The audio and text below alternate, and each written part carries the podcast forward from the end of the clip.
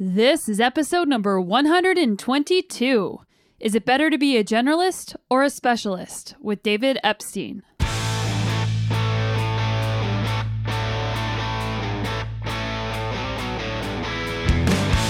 Welcome to the Sonya Looney Show. This is a podcast about how to live a high performance life, spanning the categories of mindset, plant based nutrition, and inspiring stories to help you be better every day we need to be really attuned to match quality, which is the term economists use for the degree of fit between individuals' abilities and their interests in the work they do. And it turns out that that has a big effect on your apparent grit. As one of the researchers I talked to put it, when you find fit, it'll look like grit. If you get people in the right thing, something that suits them, then they will display the characteristics of grit anyway. Thanks so much for hanging out with me today, and I think you're going to be pretty excited about today's guest. Today's guest is a fascinating best selling author, David Epstein. He's the author of two best selling books, The Sports Gene and his more recent book, Range Why Generalists Triumph in a Specialized World. He is currently an investigative reporter at ProPublica and was formerly a staff writer at Sports Illustrated. David's new book, Range, makes a strong case that it is better to be a generalist rather than a specialist in both sports and in life. I'm sure you've heard of the cult of the Head Start or Malcolm Gladwell's 10,000 hour rule, but David Epstein argues that you don't need it to be successful. We often assume that the greats in sports, in music, in art, and in education started at a very young age and were singularly focused their entire lives. But in David's book, he shows us that the opposite is true and that being a generalist gives us a better chance to succeed than early specialization. In this thought provoking episode, you'll learn why. And as a special treat today, my friend and previous podcast guest, Brad Stulberg, is joining as my co host. And if you forgot, Brad is the co author of Peak Performance and the Passion Paradox. In today's episode, you will hear about what it was like to debate Malcolm Gladwell, and an interesting story of Tiger Woods, who was a specialist, versus Roger Federer, who was a generalist, wicked versus kind learning environments and what those are, if there is a specific age to start specializing in sports, the importance of quitting or when to quit, what match quality is and why being a generalist allows someone to find match quality, and conceptual versus procedural learning. If you like this episode, make sure to take a screenshot on your phone and share the show on social media or just tell your friends about it. I think that this book and this topic is really interesting and a lot of people could benefit from it. And thank you to those of you who have left reviews on Apple Podcasts. I read them every week and it's really fun to read what everybody is saying about the show. And I'm so glad that you guys are also enjoying the 10 minute Crush It Monday solo episode that I do every Monday. Big thank you and shout out to those of you who are supporting my work financially on Patreon. Kicking just a couple bucks a month to the show helps ensure that the audio quality stays amazing. And thank you to Roma, who is the audio producer and professional musician who makes sure that the audio quality of this podcast is great and also to my assistant Tina, who helps us get these amazing guests and reaches out and helps with scheduling. So thanks to those of you who are supporting on Patreon. And again, that's patreon.com slash the Sonya Looney Show. You also get the opportunity on Patreon to submit questions to podcast guests. And a few days before I record an episode, I go on Patreon and I tell you who my guest is in advance. And if you have any questions, I include it in the show. And last, before we get into it, I have a Moxie and Grit jersey that I just put on the moxieandgrit.com website, and that's M O X Y and grit.com. And the cycling jerseys are a limited edition. I only ordered a small amount, and they are available for pre order through August 2nd, and they will ship on August 16th. So if you don't submit your order, it's possible that we will run out. So I hope you guys like those. And we also have three new pairs of socks up on the website to help you in your summer adventures. That is moxieandgrit.com. And that again is my brand that I started about a year ago. All right, let's get into this really interesting episode with David Epstein from Range with my co host, Brad Stulberg.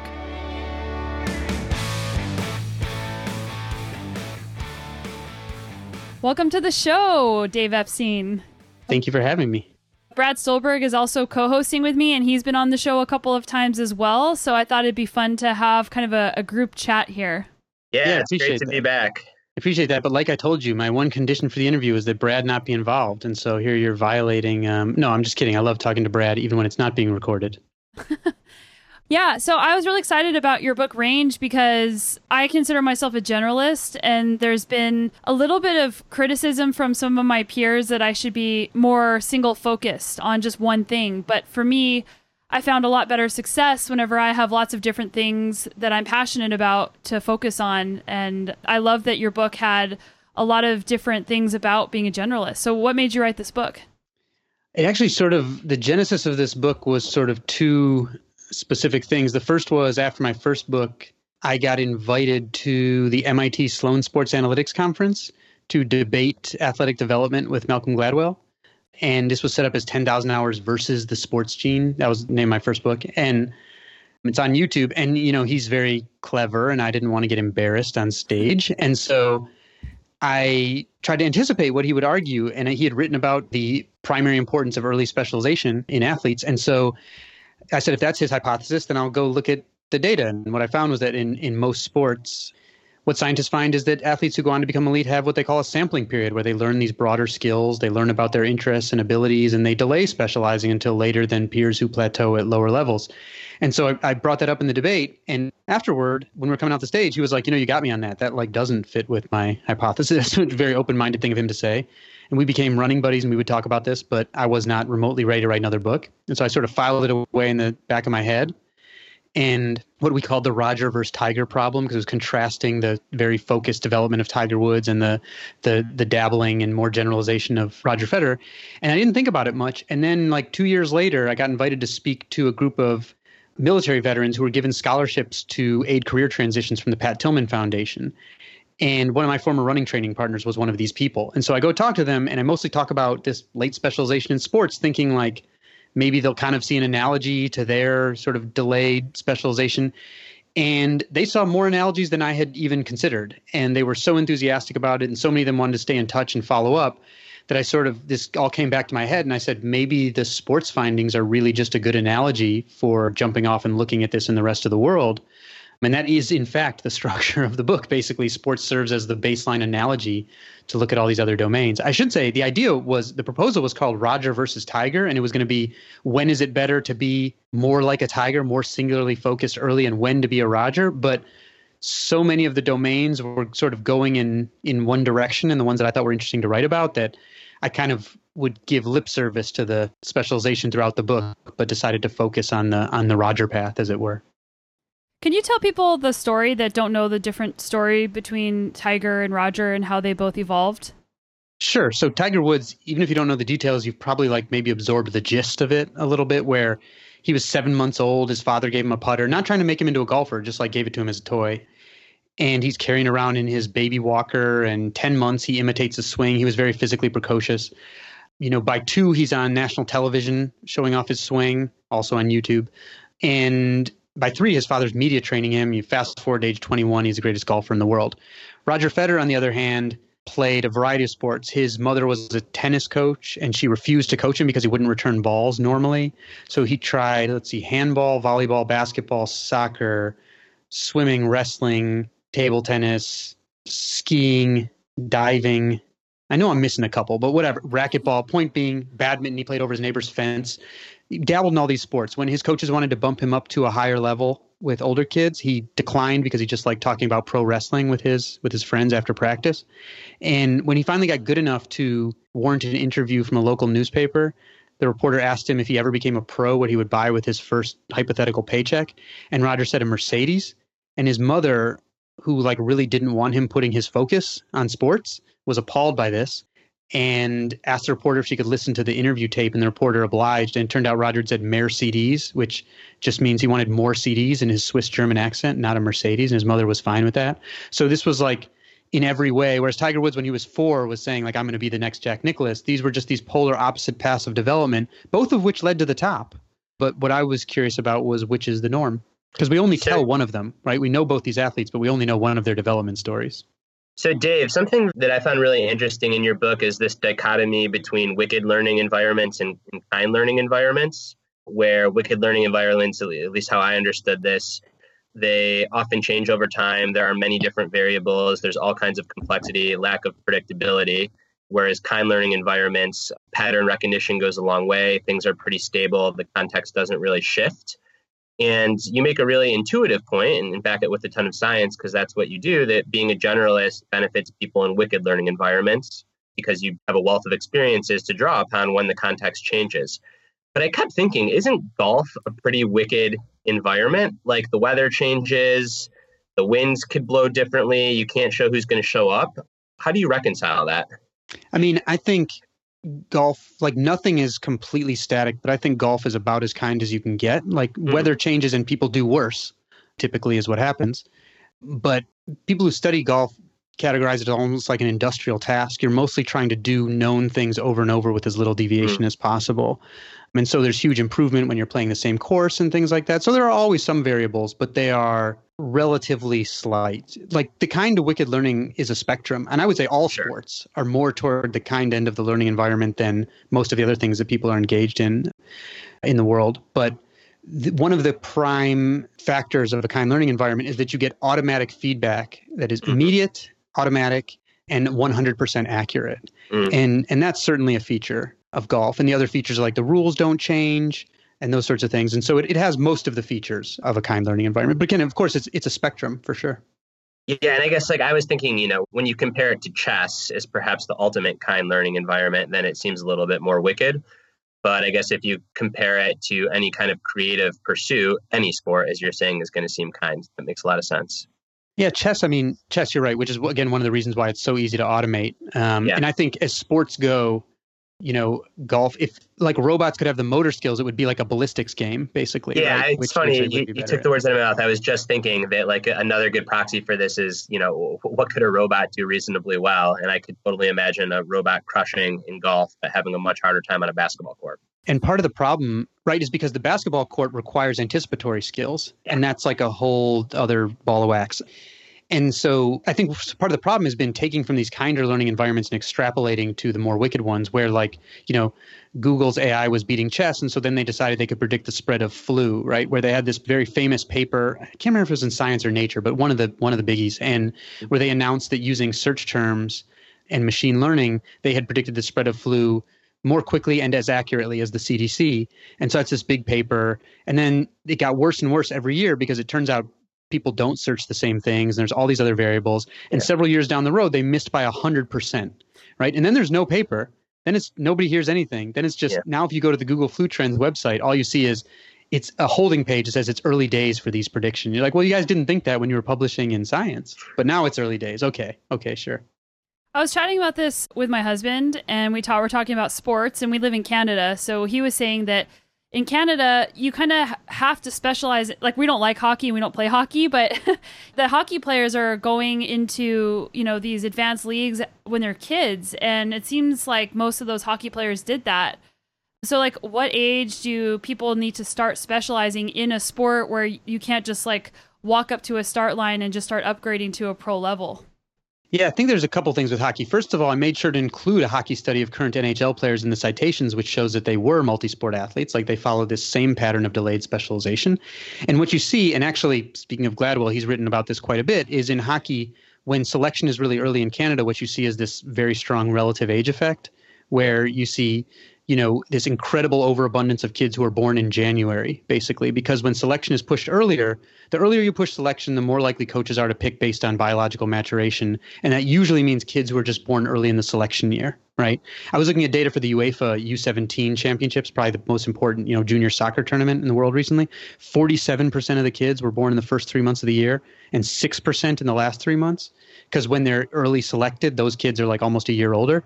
And then if you go to the elite level, that totally disappears, which tells you that you're definitely selecting based on the wrong characteristics. So, one thing I think Canada has going for it is the best way to make a country good at any sport, in my opinion, is to market the sport and have a huge number of people with a huge number of different backgrounds trying to participate in it, which which hockey certainly has.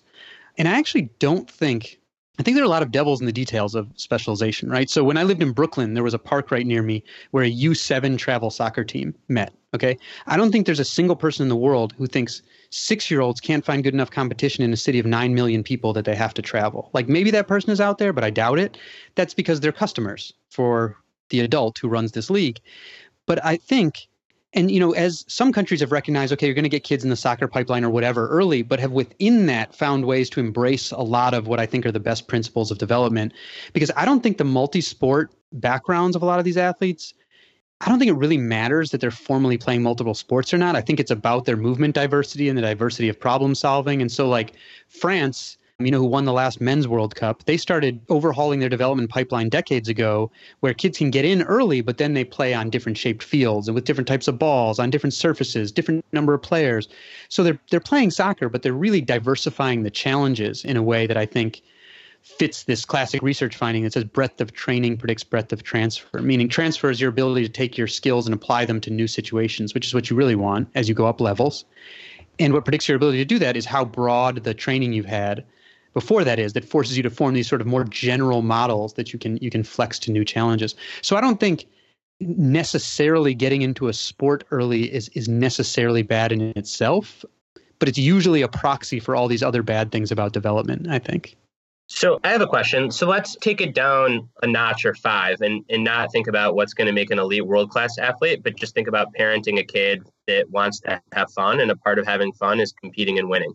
Yeah. Uh, if you've got a kid that at age eight just falls in love with the sport of basketball, let's say, and wants to play year round, wants to play in the summer league, and it's not you as dad or mom that's telling yourself that story, the kid actually just wants to specialize in basketball. Do you hold that kid back or do you give that kid permission? And maybe another way to ask it is is in sport and perhaps in other things, how much of the specialization effect is just simply that kids burn out because their parents are forcing them to do something they don't want to do? And I get that you're going to gain all these other physical qualities by playing other sports, or if it's cognitive or emotional by having those other experiences. But what do you do if the kid that really wants to go out and do the sport? I think you wrote in the book that Tiger Woods said in an interview that his dad never once forced him to golf. He he was driving. What do you do with yeah. that I think that's an important thing to keep in mind that Tiger Woods was not manufactured by us. His father clearly created a training plan after Tiger showed this very unusual prowess and interest. And I think the second most important development story that gets extrapolated to everything is Mozart, right? And same same deal there. So I was looking at all these letters. Maybe I'll add this to an afterword or something. But there's a cool letter, for example, from a musician who comes over to Mozart's house and he's to play with a group of musicians with Mozart's father. And little Mozart comes in and is like, Hey, I want to play second violin. And his dad's like, You've never had a lesson. Like, get out of here. You can't play if you haven't had a lesson and Mozart starts crying. So this musician who who recorded it says, "Okay, I'll go in the other room and play with him so he stops crying." Next thing you know, they hear second violin coming from the other room, right? So Mozart's father comes in, sees he's playing with this made-up fingering and all this stuff, and the letter writer says, "This part I remember verbatim: Little Wolfgang was emboldened by our applause to insist that he could also play the first violin." And then he plays the first violin with his made up fingering. And then his father responds to this and facilitates this incredible amount of practice. So neither one of these were manufactured. So I still think a huge part of this delayed specialization is a match quality issue, where the more you delay specialization, the more likely someone gets in something where their talents and their interests fit. Right. So I still think the best way to get even a Tiger Mozart is to expose someone broadly and see what takes off if the kid is really driving it and it isn't just like the shiny stuff of these like select leagues and all this kind of stuff, I wouldn't hold them back.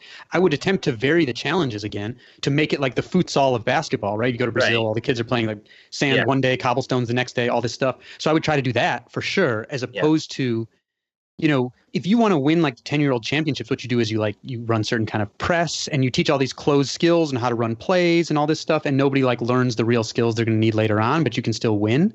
But yeah. the way to develop the best 10 year old is not the same as the way to develop the best 20 year old.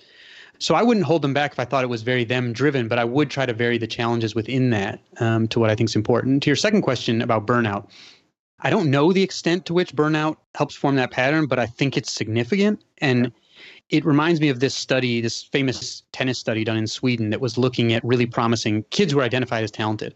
And some of them went on to the top 100, and I think one or two went on to the top 10 in the world. One went on to be number one. And what you would see was when these kids were identified as talented, they would then get taken and moved into what the researchers called a restrictive environment, where whatever was working for them was suddenly out the window as soon as they got identified as talented to varying degrees, and especially the girls If someone identified a girl as really talented, they would be put in like a very stringent program from then on. And almost all of the top ranked youth were quit by the time they were 17, the girls especially. Yeah, yeah and, and it was the more skills. restrictive. Yeah, well, yeah, that too. The more restrictive the environment they were placed in, you know, the more likely they were to quit. And I think so. I, I admire someone like Judy Murray, Andy and Jamie Murray's mother. She has basically this like the French developments pipeline for soccer, but she has for tennis, where she'll take kids and be parents are okay giving their kids to Judy Murray because of her name and taking them out of the other development systems. And then she'll have them like doing the futsal of tennis where it's like they're playing through tree branches. They're doing stuff with rackets and balls, but other than that, it's kind of unrecognizable to tennis, but it's tennis like enough that parents are cool with it while incorporating this sort of broad training. So so I think stuff like that is kind of a brilliant way to to marry these these issues. And I think uh, you really kind of shook up some people with talking about the importance of quitting something and quitting, Yeah. quitting often. Can Yeah. you elaborate on that? Because Angela Duckworth's book Grit, I read that, and she has the grit Yeah. scale and the grit test. And one of the Mhm. questions is about like, are you able to finish something to the end? And I actually thought it was super interesting how it's actually good to quit sometimes. So, like, when should people quit whenever they get started? And how should they know if it's the right thing to do? So, and the question in the grit survey is do you always finish something when you start it? Mm. Not are you able to finish it? And let me point out that I subscribed to Angela Duckworth's newsletter, okay? And two days before my book came out, maybe this is a coincidence, maybe not, doesn't matter. I'm glad she did it. The title of her newsletter was Summer is for Sampling. And it was all about how you should do a whole bunch of different stuff because you don't want to be too gritty until you know where the grit should be applied. And then she says, it took me a decade to finish, figure out where I should be gritty. So as of now, I think Angela Duckworth and I are on the same page. If the idea is be gritty when it when you should be, I totally agree with that. And so there's even an article written about about how she suggests taking a generalist approach. And I'm like, all right, well now I'm totally confused about how exactly we're supposed to apply grit. But I think the issue is we need to be really attuned to match quality, which is the term economists use for the degree of fit between individuals' abilities and their interests in the work they do. And it turns out that that has a big effect on your apparent grit. As one of the researchers I talked to put it, when you find fit, it'll look like grit. If you get people in the right thing, something that suits them, then they will display the characteristics of grit anyway. They like what they're doing, and there's a quality of match. They're good at it. Yeah, Makes total I- sense. and I think this is intuitive to those of us who have trained in sports, right? Like, so I was a college athlete, and some of the grittiest people I've ever seen in the world on the track were the biggest chickens I've ever seen in the classroom, and vice versa.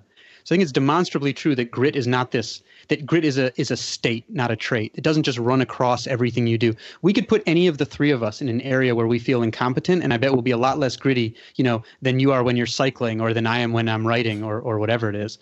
So I think the issue is we shouldn't think about it as like quitting. We should think about it as searching for match quality and that you want to get signals about match quality. So the, the most famous grit study is the one done at West Point, the US Military Academy, where grit was found to be a better predictor of who would get through beast barracks, the six week orientation, than whole candidate score. This which is like test scores and athleticism, these other more traditional measures. And most most everybody gets through beast anyway, but it's good to know that grit was a better predictor.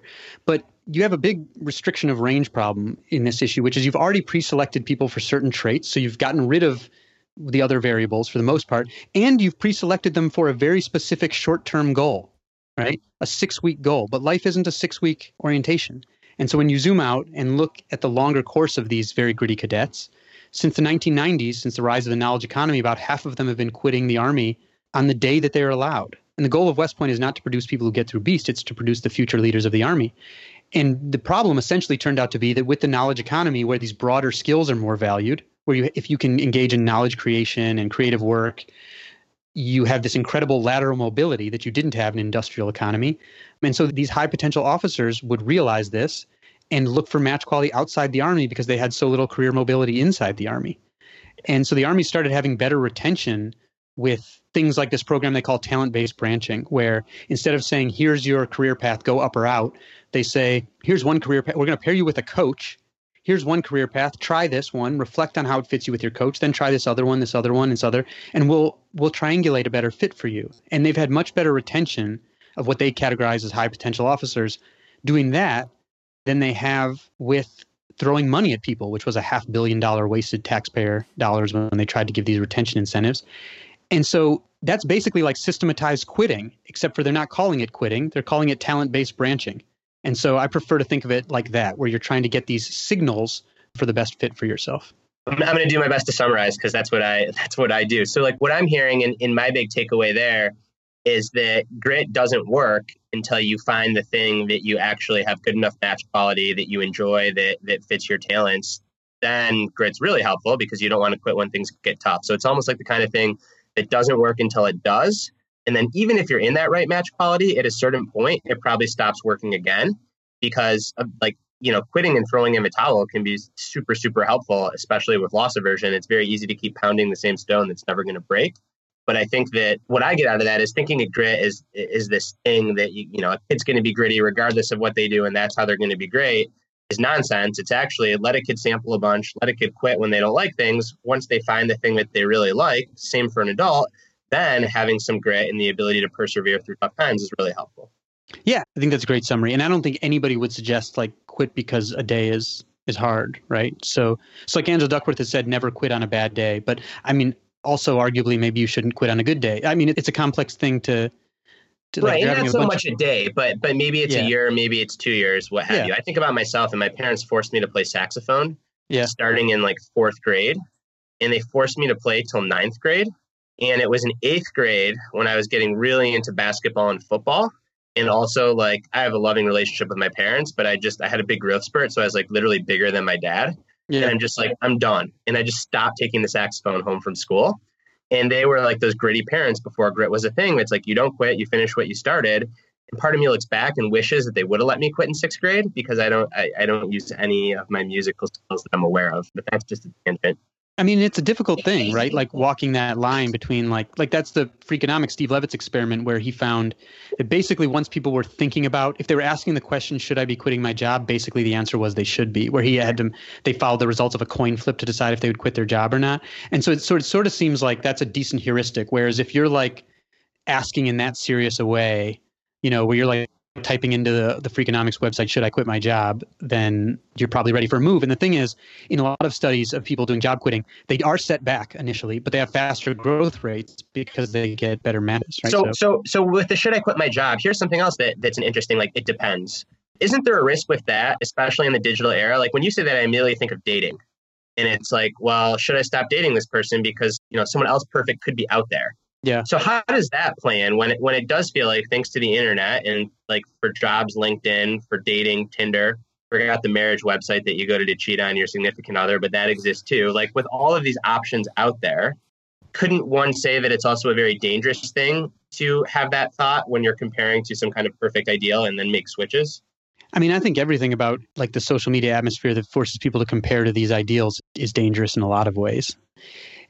As far as the switching, I mean, you know, there are people who have modeled like optimal dating, like John Allen Paulos, who, and it's like if you rate everyone you've dated, then you should marry it eh, from one to 10, then you should marry, like, you should date like, you know, 28% of all the people you estimate you'll ever date, and then pick the next person who ranks above a seven for you and stuff like that. So you yeah, could like, you could yeah. like model this stuff, right? If you want to. The fact is, like, you're not really going to do that. So you kind of have to go forward being a self regulatory learner trying not to i mean my issue where you say like looking at these like perfection, you know, on the internet, you can always get better is that's like outsourcing your quest for fulfillment and match quality and those sorts of things. I think that's what a lot of what happens is people are, you know, surfing Instagram. And that's why I don't really do Instagram. And so I think we have to be danger. It's a danger to outsource like the creation of your values. And I don't know what the answer is to that. And then my last question on this little romantic tangent, did you come across any data that shows that the more people that you date before you get married, the like longer your marriage is likely to last or the, the, the higher rates of it will last? I'm just curious if it applies there. I don't know. Don't know. Haven't come across that, but I'd be interested to know that too. Yeah. Another uh, thing I thought of in terms of quitting is in universities because people kind of get roped into these college programs where you're you're funneled along to get to your degree but quitting part way is going to have a lot of consequences, both financial and time. So, whenever you're 18 years old and going to college, like you don't know what you want to do, and you just start taking all these general classes, but then you have to declare a major at, at a really young age. And I think that that is doing a disservice because how many people do we know that picked something and just did it in their undergrad, but then they decided, well, I actually don't want to do that at all later, and I should have quit earlier. Yeah, it's it's kind of bananas, right? Because usually this is like the tree thing, right? The best time to plant a tree was 20 years ago. The next best time is today. So I have like lots of friends who went to law school right after college, and and now they're like, I should quit, I should quit. And like three years ago, they were like, I should quit, I should quit, but you know now I'm too far in, and it's like they keep getting farther and farther in. So I think it's sort of like dangerous to go like straight to law or med school before you've had any period of self discovery. It's it, we need you know lawyers and doctors. It's just a a question of how you get there. And so to your specific point about higher ed, there's a study I write about that where an economist wanted to examine the trade-off in higher ed between early and late specialization, and he found this natural experiment in the higher ed systems of England and Scotland. In the period he studied, the English students had to specialize much earlier. So, like, kind of when they were like 16, they had to decide what course of study they were going to start studying for to test into at, at university. And the Scottish students could sample much longer if they wanted to. And he said, who wins the trade off? Well, he found a couple things. One, the English students, the early specializers, jump out to an income lead because they have more domain specific skills. The later specializers, they get behind in income initially, but they pick a better fit because they have more match quality information. So they have higher growth rate when they get out. And after a couple years, they close that income gap completely. They end up studying things that were much less often offered in their high schools because they're aware of more things in the world. And then the English students start quitting their career tracks in much higher numbers because basically they were made to choose so early that they made more poor decisions. But even so, when they quit, they get set back, but then have faster growth rates again, too. So they're also responding to match quality information. So I think that's a clear signal. You know, I, I would say his work suggests that there's the greater return to college to match quality information than there is to specific skill learning but that it's been ignored in a lot of the research. And there, there was a Nobel laureate named Theodore Schultz who pointed that out, you know, some decades ago. But so the question is, if we systematize that ability to sample even more, would we get even more kind of yeah. bang for our buck? And my guess is probably we're not really sure where the, you know, where the cutoff is. So, so I agree with you. You know, it's it's bringing up an interesting thought for me, which is um, I've got a, a family member that just finished up with medical school, and the individuals in medical school that are constantly complaining about how hard it is tend to be those that went straight through. Mm-hmm. And people that are older in medical school tend to not think it's very hard. And I used to hmm. always just assume that it was like, well, life experience when you have two kids, when you're 30, when you've been sick, whatever, like puts things in perspective. But I almost wonder if the person that's 30 that's going back to medical school like really wants to be there and the match quality is there. Whereas if the 24 year old that's gone straight through is now in their third year of medical school, it, it might just be like, well, crap, like I don't really want to be here because I don't really want to be a doctor, but I've been on this path. I'm not like asking you a question. It's just an interesting thought. No. I, I always just assumed it was more like you get older and you have perspective, but maybe it's actually like you really know that you want to be a doctor versus, well, I, I liked chemistry. I mean, I know uh, my younger brother like did well in AP bio. So this is like in high school and then decided like I'm going to do pre-med. And then once you start doing pre med, like there's all these switching costs to switch out of it. So then you're kind of locked into that.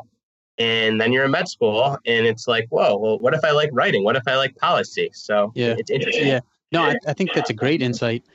And and in many ways, you usually think of someone like if they have to go back to school when they're older, they face a significant barrier, right? Like they might not remember a lot of the math, they haven't been in a classroom for a while, and yet they're still able to do well. So I, I think, I think there's a lot to that, to the fact that they choose to be there and again, I don't think there's anything wrong like with you know doing well on AP Bio and going into pre med, but I think we should try to make the switching costs as low as as humanly yeah. possible, basically. And I don't think we remotely do that, right? In fact, it's more oriented toward this sort of like you know, like academic torture where they're like, oh, here are these weed out classes that we don't even think you're going to use, but we're just going to run you through the paces just yeah. because that's what we did.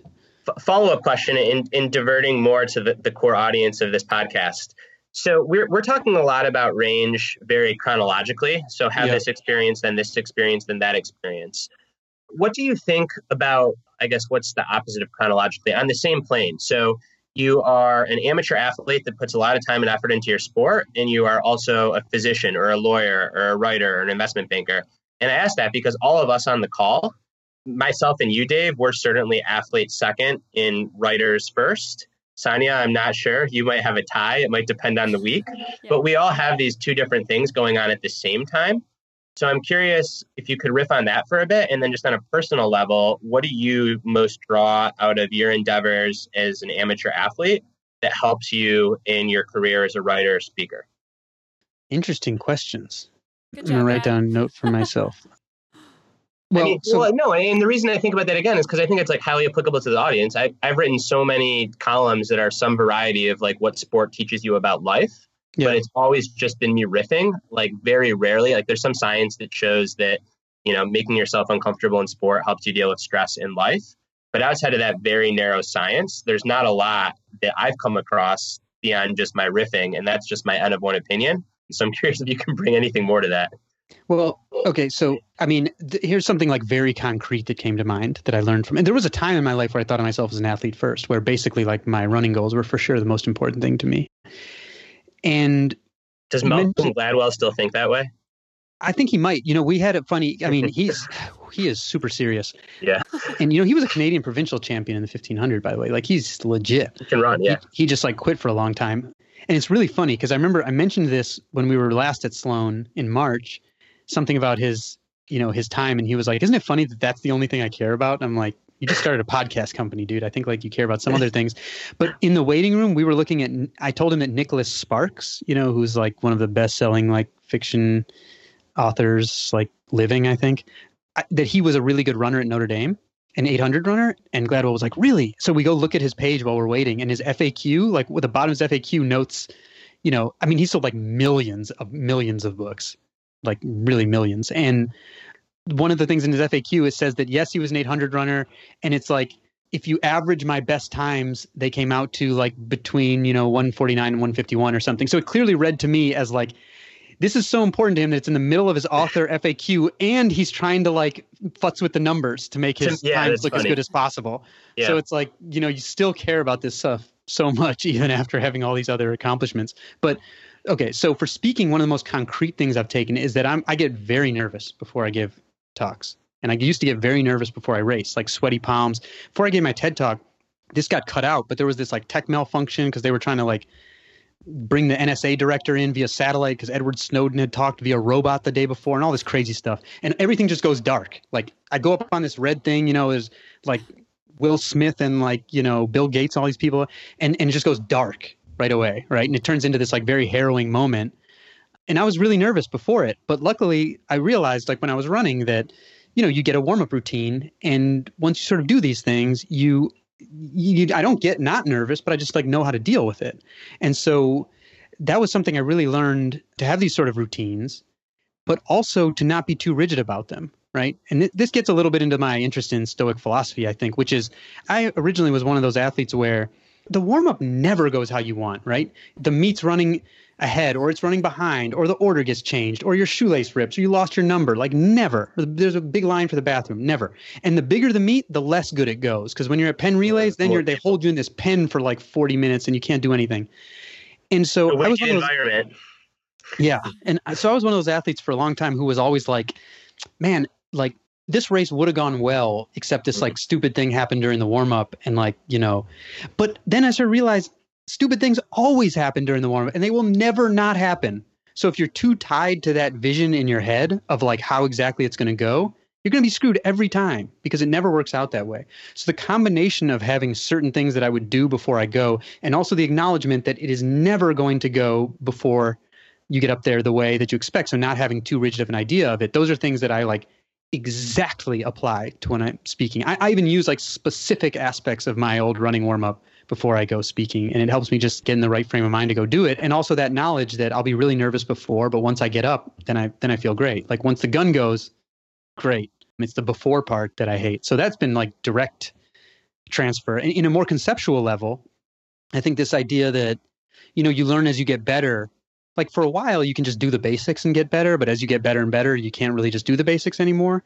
And so just that idea of like, you can't lift the same weights the same number of times every day and expect adaptation. That might stop you from sliding backward, but it's not going to make you better. And so I'm constantly trying to do different stuff. Like when the sports gene came out, the very few only people who know me really well know that two weeks later I left and went to ProPublica. I still get introduced as from Sports Illustrated sometimes. I haven't been there for six years. Right, I, I left to go to ProPublica because I thought there were skills that I needed to develop. And in the middle of range, when I got stuck, I went and took a beginner's writing class in fiction online, and it turned out to be like one of the most important things helping me get over some writing. So it really oriented me toward the idea that if I'm doing the same stuff that I'm already comfortable with, that I'm already competent in, then I might not get worse, but I also won't be getting better. So, on the conceptual level, I kind of took that from training. Yeah, and I think that this is a good time to bring up how people learn. And I loved how the math example was used in the book because my background's in electrical engineering and I'm totally guilty of just trying to memorize how a problem is solved and then just trying to look for the pattern and repeat it instead of really trying to figure out what you're actually doing.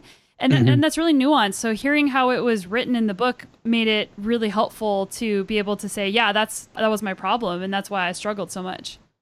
You know, I, I appreciate that. I really like that chapter. And it seems to people like when I give talks or interviews sometimes that I have this incredible memory for studies, which I kind of don't, but I've read so much of this kind of research about learning that I know how to like I mean if I put my keys down and spin in a circle, I'll lose them like the next guy, you know? But when it comes to talking about these these studies, I seem like I do because you know, I incorporate some of the things I wrote about in that chapter, like spacing, where I circle back to topics a lot. Like I have multiple things going on at once, and then I circle back to them. So the one of the famous studies here, what, what I mean by spacing is so in this particular study, Spanish language, people who had knew no Spanish were one group was trained for eight hours on Spanish vocabulary. The other group, four hours one day, four hours a month later, same total training.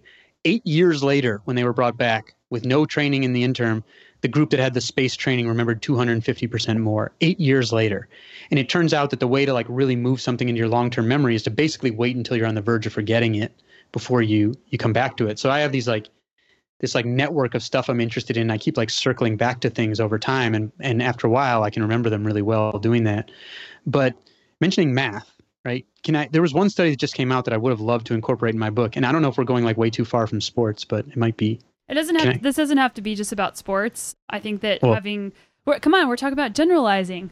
no, no, I know. Okay, so this and, and and I think as you're saying all this, I'm thinking of too, like in athletic training, like you never want to leave a quality too far behind, but you also don't want to spend too much time on any one quality. Like you're revisiting yeah. a quality.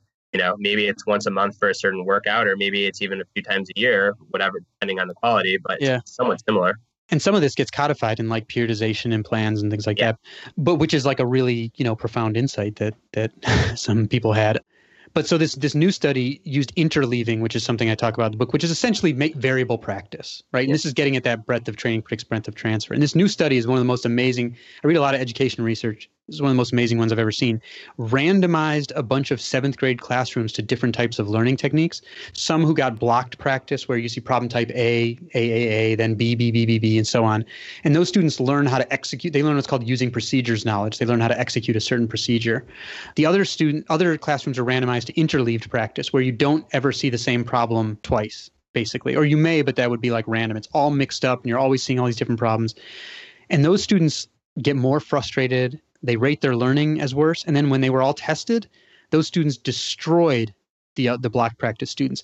The effect size was on the order of moving a kid from the 50th to the 80th percentile. Okay, I picked that part of the curve because that makes it seem the most dramatic. So it's like a little bit of exaggerating with statistics, but that's like really incredible. And what it seems that this sort of practice does is it forces people instead of learning how to execute a procedure, as you were saying, more to form these more abstract models about matching a strategy to the deeper structure of the problem. It forces them to do that because they can't just execute procedures. And I've, I've never seen an effect size. You can take growth mindset, grit, whatever. I've never seen an effect size yeah. in a randomized study on the level of this interleaving study that just came out ever. That reminds me too of some of the research that was in peak performance way back then. Again, out of education research, this notion that skills come from struggle and you want to like push to the point of resistance and then push some more.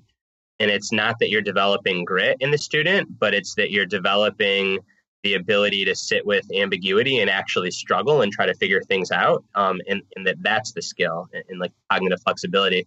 When you say this, I also think that if you believe that robots are going to increasingly do more jobs in kind learning environments that are predictable, then like that kind of block practice and the ability to execute in a process will probably be less valuable in the economy because that's the kind of stuff that robots can do better than humans all the time.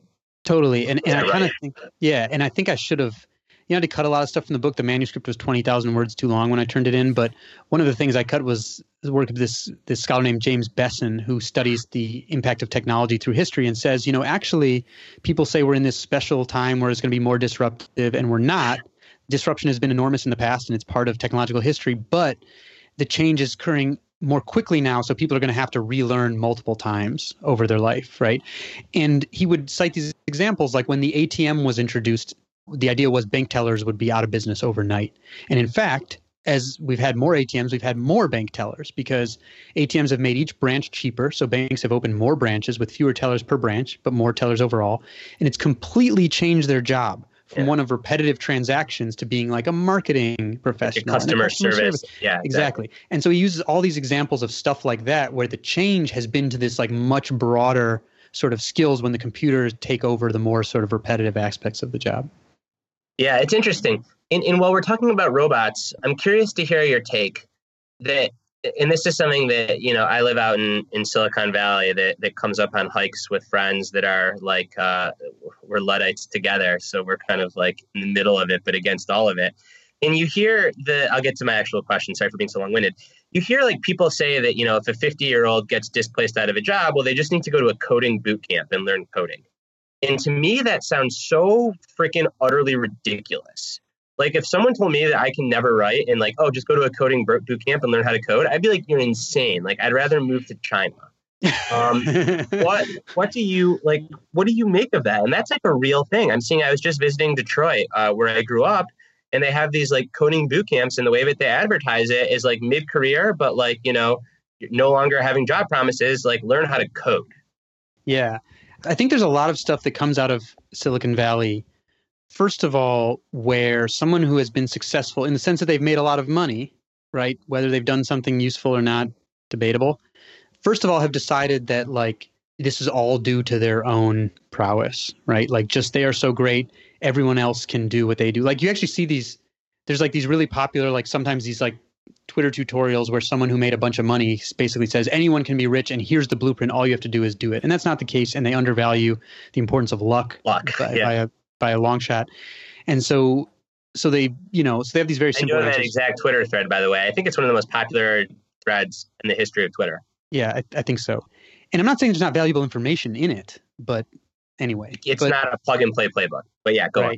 And so the other issue I think is with people who've made a lot of money is that they've they and people around them have often decided that they have like somehow figured out the master algorithm to how the world works because they have made a successful business. And so they can solve all these social problems and all this other stuff right and so it's like just go to coding boot camp and they have these like very simple answers for things and first of all i don't think life is that simple right and i don't think coding is for everyone and i don't know how well that feeds into jobs and stuff like that anyway and i certainly don't think it's the best and most creative use of the skills that 50 year olds have have built yeah. up right like the i was at a Motley Fool uh, event recently, you know, the investing website. Yeah. And they put up a poll, like based on something I'd written for the audience, maybe several hundred people, I'd say about 400, 500 people. And it was, what do you think the average age of a founder of a breakout tech startup is on the day of founding? 25, 35, 45, 55. 25 was the overwhelming favorite followed by 35, followed by 45, followed by 55. The answer is 45 and a half, basically, right? But just like we only hear the Tiger story, we only hear when Mark Zuckerberg says young people are just smarter. And he was 22 when he said that. He founded his company young. And so I think it's a really, real shame. Mark Zuckerberg was right about fluid intelligence. Younger right. people have more fluid intelligence, but they have less crystallized intelligence, which is actually when somebody has to do something, often more what you care about. And so if we can't find a way to make use of those and just say, whoever you are, go do this totally different thing. I just think that's a serious lack of creativity and a, and a one size fits all answer that um, I don't really appreciate. So, how have you applied this focusing on generalizing to your career? Because there's a lot of specialization and a lot of time with really sole focused time on research studies, on, on writing a book. What did you do to ensure that you didn't fall into this trap of being way too specialized? I mean, first of all, I was living in a tent in the Arctic when I decided for sure to become a writer. So like I've I've had my share of zigzags. And like I said, after the sports gene came out, like there were people who were involved in my business concerns or whatever you want to call them who thought I was an absolute idiot for A, not starting on the sequel and B, leaving Sports Illustrated right then to go to ProPublica. But to me, that's how you develop skills. You have to keep doing those things. So when when I became a staff writer, you know, my strength at, at Sports Illustrated was that I took the, my very ordinary science skills and put them in the context of a sports magazine where they're suddenly extraordinary. It's like an intellectual arbitrage opportunity. But when I became a staff writer at Sports Illustrated, not long after I co wrote the story that outed A Rod for steroid use, I applied for an internship at ProPublica when it was a startup, and I get a call from them. And they're saying like, I don't think you know what you're applying for. You're going to be like scanning documents for people because I was on, you know, full time staff writer at Sports Illustrated. And I said, I understand. Like, just let me know if I get it. And I got it. So I went to SI and said, I think I want to do this for career development. I hope my job will be here when I get back. But if it's not, I understand. And I went and did this internship. So I went from having office over 6th Avenue in Manhattan one day to scanning documents for Michael Grabell, the transportation reporter at ProPublica, the next day. And it was one of the greatest learning experiences I've ever had. So eventually, some years later, I decided to go back there. And right after writing the sports book, to leave that and report about, you know, medical care and environmental pollution, cartels, whatever, all this different stuff, because I think that's how you hone those skills by getting out of your rut of competence. Or as the economist Russ Roberts told me, it's a the I love this phrase. It's a hammock of competence because it's so comfortable. You don't get out and look what's outside. And range is a totally different project for me. And now I have no clue what I'm going to do. So yeah. I'm like, I've become like linearly less goal directed since I was a teenager. And I, I really have no idea what I'm going to do, but I guarantee it's not going to be whatever I just did. And maybe that's a mistake from a branding perspective, but that's like how I want to live my life. And and some of the things, some of those zigs and zags, I think, I think range would have been above my skill level when I wrote the sports gene, and some of the zigs and zags I took were what allowed me to do this, and I, and I hope I keep improving. And I'll, yeah, so I don't have a problem with I don't think I need to be pushed at this point to zig and zag because it's where all my most important projects have never been something that I envisioned from far out. It's always something that I sort of respond to something that comes up. So, but I truly, I'm not kidding. I have no idea what I'm gonna do next. What is a slight piggyback? What are your interests right now? Or are you still so in the thick of launching this book that it's been hard to step outside of it? But but what's kind of piquing your interest in terms of either activities or content areas to explore? Well, I'm pretty in the thick of it for sure, but you know, and also been spending a lot of time with my kid, um, which I've really been enjoying. And that's been a new thing that I really want to experience. And I've realized that the autonomy of writing has, like some of the other dads I've met, like they don't even know how to take care of the kid yet because they had no days off, you know. And I've been working a lot, but I also have work autonomy. So I feel really privileged for that.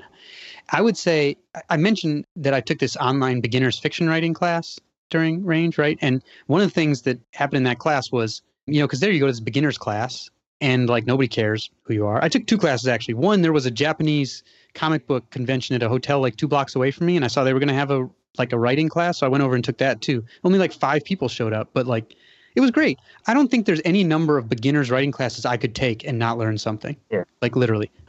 But so I really valued those. And in, in, one of the classes, you had to write a story with no dialogue at all. And after doing that, I realized I had been really leaning on quotes to do explanation that I should be doing in writing in range. And I went through the whole manuscript, stripped a huge number of quotes. Hadn't even realized I was leaning on them as a crutch to do explanation if I didn't quite understand something usually. And I think it made it a lot better, but I didn't even realize I was doing that until I was knocked out of it. And I loved you know, that class sort of reminded me of the feeling of when I fell in love with writing in the first place because it had sometimes became, you know, more of just a just a job and as you get more readers you get a lot more scrutiny and I tend to hear that very loudly. Um, and so I want to do more of that. My next thing is I want to learn some more fiction writing. And I've been devouring fiction as a reader, you know, more recently. Brad and I had we exchanged some fiction recommendations. So that's what I'm interested in right now. Awesome. Well, looks like we're pretty much out of time. So, thanks so much for joining the podcast. I think that our listeners are going to really get a lot out of this. And, guys listening, if you haven't read Range, you should definitely pick that up and also pick up The Sports Gene. And, Brad, thanks so much for co hosting with me. It was really awesome to have your insights. Wait, yeah, read Range. It's a phenomenal book, and be on the lookout for the next great American novel written by none oh, other than David Epstein. Great, great. No expectations. But Sonia, so I have a question though before we go give me a criticism. Like give me something that you you know thought i did stupidly or didn't handle well or something like that. Huh now you're putting me on the spot. Or something that particularly resonated with you. Either one fine.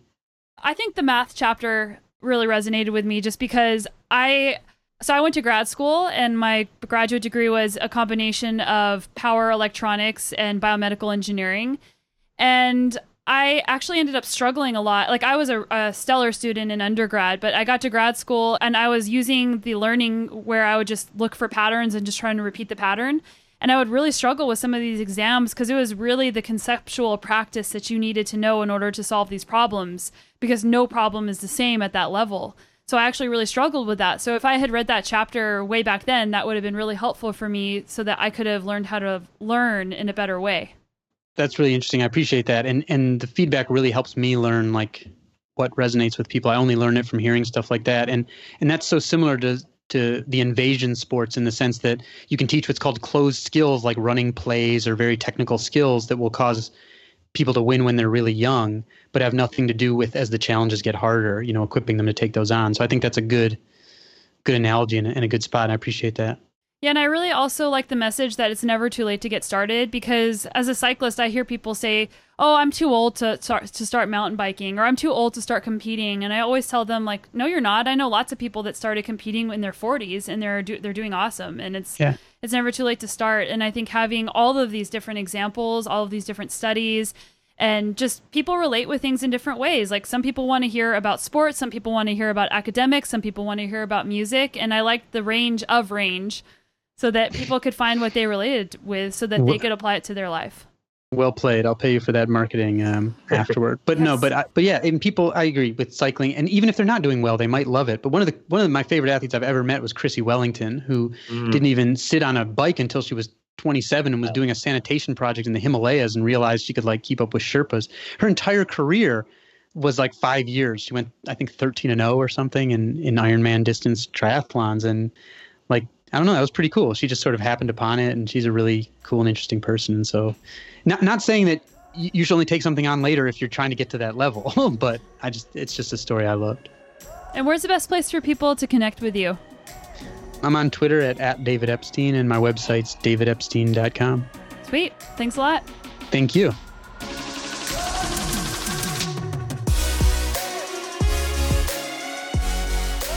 Hope you guys learned a lot from this episode, and I really loved having Brad as a co host as well. I thought he asked some really interesting questions that I didn't think of, and it's always good to have a little bit more color on the show. So, thank you so much, you guys, for listening. If you haven't picked up David Epstein's book, make sure you do that, and also check out The Sports Gene. And hey, he's on Twitter. That's how we connected to get on this podcast. So, make sure you send out a message to David on Twitter and tag him and tell him how much you like the show. Thanks so much for listening, you guys. Wishing you all the best success in your training and adventures, and we'll see you back here on Monday.